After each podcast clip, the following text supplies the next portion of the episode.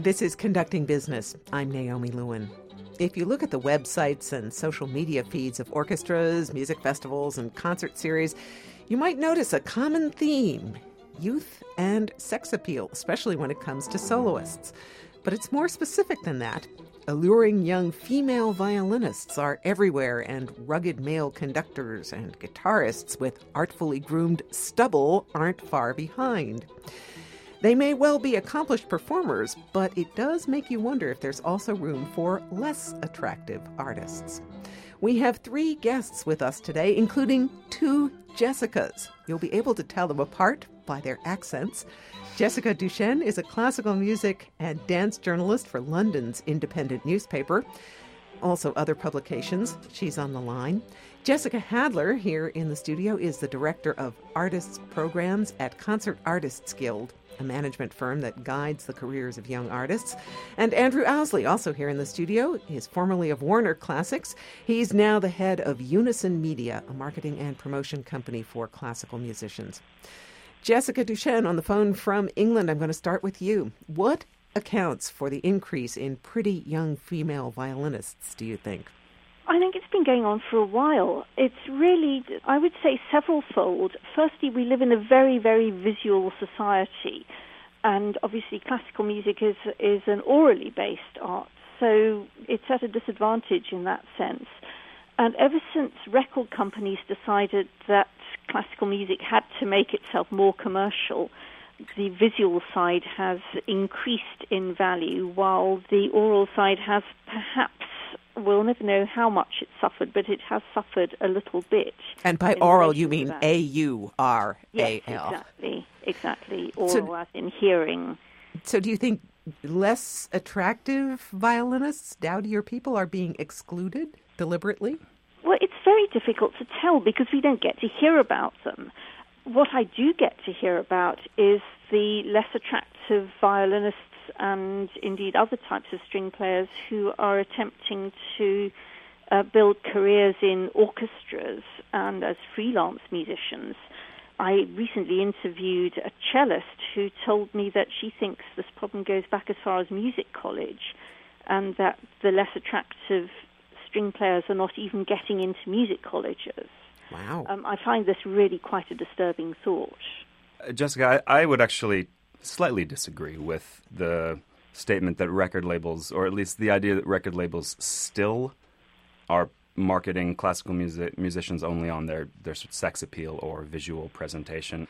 I would definitely agree that that has been a major tactic in the past. But that's also speaking from the US market versus the UK market, where in the US, I think we've gone through a, a fragmentation of media for classical that, that the UK and Europe have still not gone through to the extent that we have. Not to mention the entire you know, destruction of the distribution system and retail and so on. And I obviously just left, but to me, up to the very end of my experience at Warner, it seems like it was beginning to move past that sort of hype phase of marketing and promotion in which you could just say, oh, here's a really attractive artist. You guys should care about this person and buy their records. And now it seems like it's beginning to move more towards word of mouth where you can't just tell people what to think and then they respond, but rather where you present a more multidimensional image of an artist. So, no more Vanessa-Maes, you're saying? Certainly not. Uh, there's not the financial viability to make another Vanessa-Mae in the way that there was back in the day. Jessica Hadler, you work with a lot of young musicians who I are just do. starting their careers. I do. Do you think presenters are more eager to hire young, attractive soloists, or I, are there just more of them I, around being weeded out by colleges? I think it certainly helps, and I, I think it helps. But to something that Andrew said a minute ago, I do think it's more than just sex appeal and just you know being attractive and having a personality, having a point of view, having also- something unique about them to put out there. I think can be just as as valuable. Do you also give them tips on grooming and absolutely styling, absolutely, both clothing? for the concert stage and for photo sessions and um, marketing materials, videos. All of these things are so important, and yeah, I mean they do need to look good. Jessica Duchen, a few years back, you wrote that young female musicians are in a double bind because the people who are responsible for packaging and selling them doll them up to look sexy.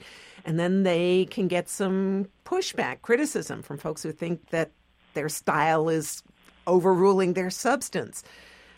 Yes, Should they I'm- play I'm- in a paper bag?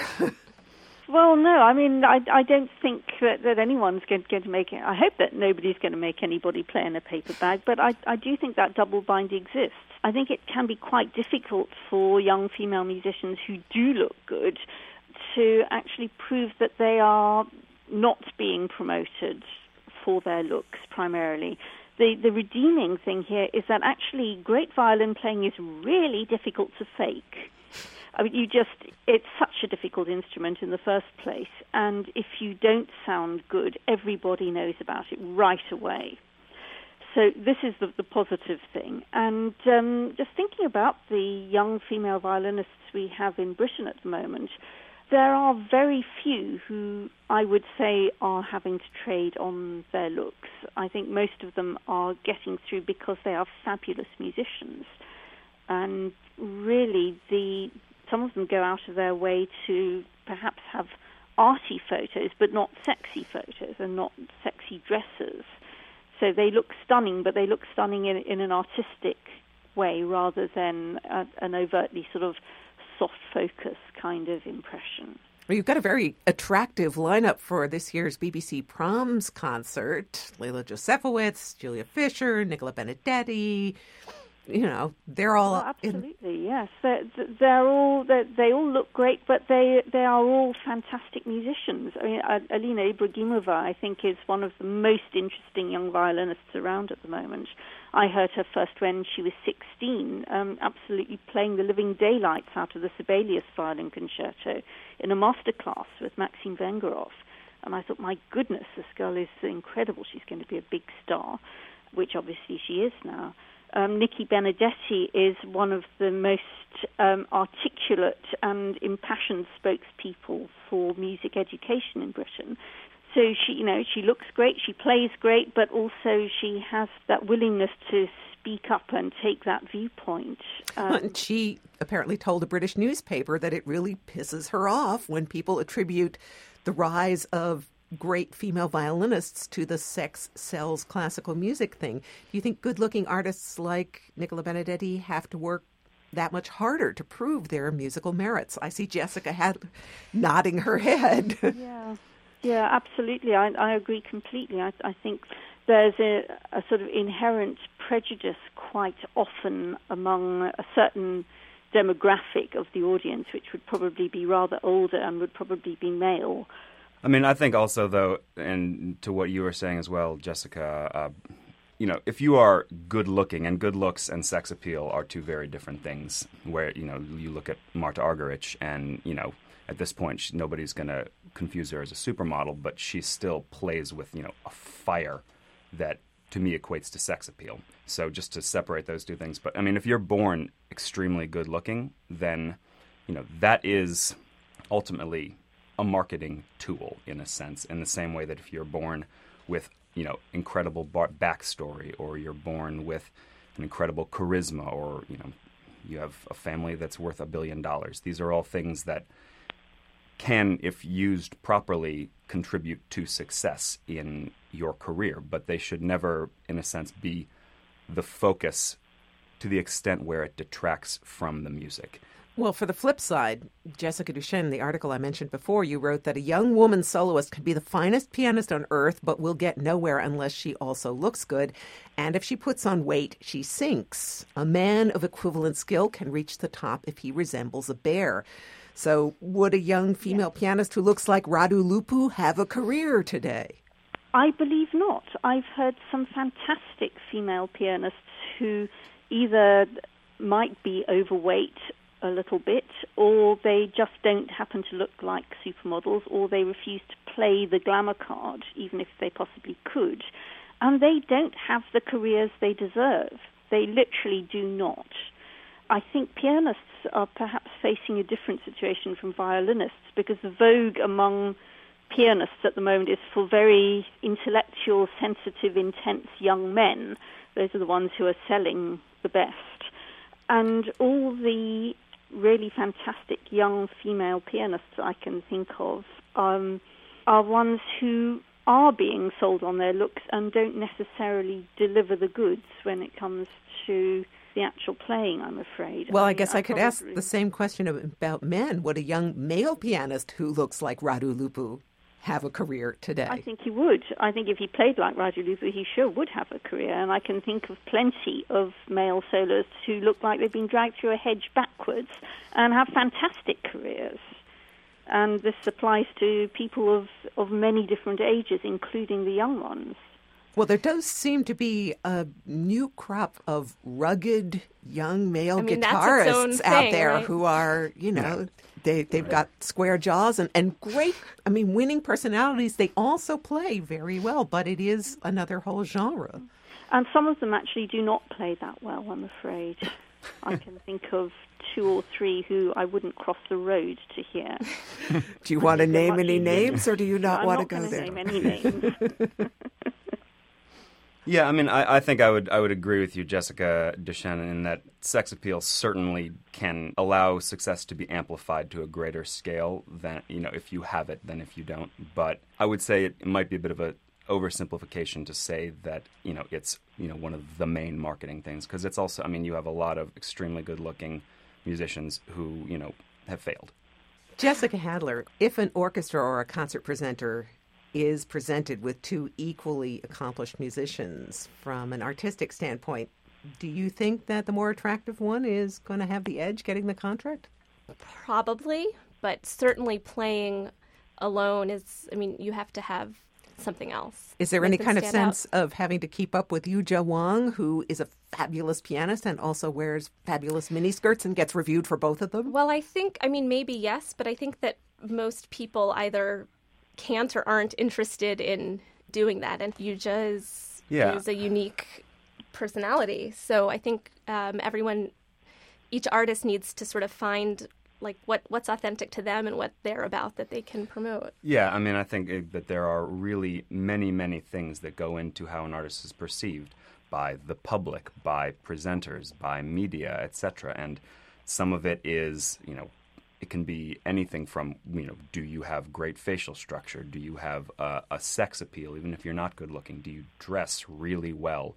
Do you have an interesting story about you? Do you have an interesting story about the program you're presenting? Do you have great social media? Etc. I mean, there are manifold things, and marketing to create a marketing or a publicity story around an artist is to take those elements, the elements within that mix that, that create an actual whole, full blooded person, and pick the ones that, in a sense, support their music. Because, you know, to me, all the elements of the marketing should support what is the core product. I use in quotes here, which is oh, the music that they create. You're looking for the complete package, really, aren't you? I think that's someone what that's yeah. really has everything.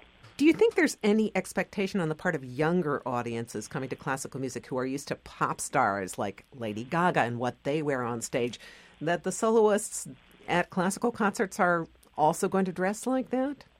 So I don't think people are walking in with a preconceived no- notion necessarily that, you know, I want to see But do you think artists might feel some of that pressure? I think artists certainly feel pressure to look attractive. Sure, I mean that's I would I would say that it's important to split to to you know talk about two different markets in a sense there, where you have the people who listen only to Lady Gaga, the sort of top 40 fan base, and frankly, they don't come to classical music very often. And when they do, they want the person to look like Lady Gaga. You know, they want the Charlie Sheens of the world, etc. But to me, that has never been a core audience that I've ever focused on. Because even if you get them there, you know, unless you have a Fifty Shades of Grey type hook, they're not going to care and they're not going to stick around. The ones, you know, the people who listen to Bjork, the people who listen to, you know, Bon Iver, they're the ones, those are the people who can come to a classical music concert. And it doesn't matter if the performer is, you know, six foot two wearing Armani. Like, what they want is an experience and they want to feel a connection to the performer and to the music. And they're much more open minded. But if they feel that they are being crassly marketed to, like if I tell them, beautiful person, like, you should love them because they're beautiful, they turn off immediately. And I've seen that in, in things we've done. So- What's the view from England? I'm not aware of people expecting classical musicians to look like pop stars or dress like pop stars or behave like them. But I, I do think there's a, a slight irritation when it comes to the traditional evening suit, the, penguin suit.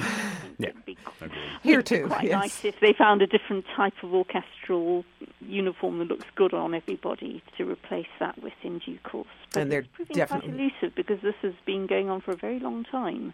Now they're doing that, I think, in Baltimore. Marin Alsop has been Yeah. definitely working on that in, in Baltimore. Jessica Hadler, are there female performers you think who feel pressure to sort of keep up with the Yujas and wear provocative clothing that they wouldn't normally have considered? And on the flip side, do you ever get complaints from presenters about something that an artist has walked out on stage in? You don't have yeah, to name names. Yes, I mean s- certainly, but not. Uh, I don't think because it was too provocative or something like that. But we've actually had complaints before from presenters who are more conservative and wanted the tails, for example, and a soloist came in something a bit more contemporary. So that definitely happens. One of you mentioned Martha Argerich, who is 74, and of course we've got Mitsuko Uchida, also over 60. Where are the over 60 violinists these days, female violinists? There's Ida Haendel, who is, um, well, she keeps her age very closely guarded, but she's well over 80. But, But- she is possibly the only one of that generation. And it, it is very interesting when you think that what somebody does at 50 or 60 is probably going to be a lot more interesting and mature and insightful musically than what somebody does at 22. Um, it does seem to me as if age kind of weeds out the the sheep and the goats, if you like. The real musicians, the ones who have enough substance to withstand all the onslaughts that the years bring and that these these marketing things bring to them. Um, those are the ones who are going to come through. But uh, there are there are remarkably few of them, and I find that quite a disturbing thought as well. Well, certainly Anna Sophie Mutter would fall into the category of raging intellect and um, an early strapless gown adopter, but you know, with the mental firepower and the musicality that nobody could ever question her straplessness. Well, and she wears amazing gowns, and she she can play the living daylights out of any piece she happens to choose.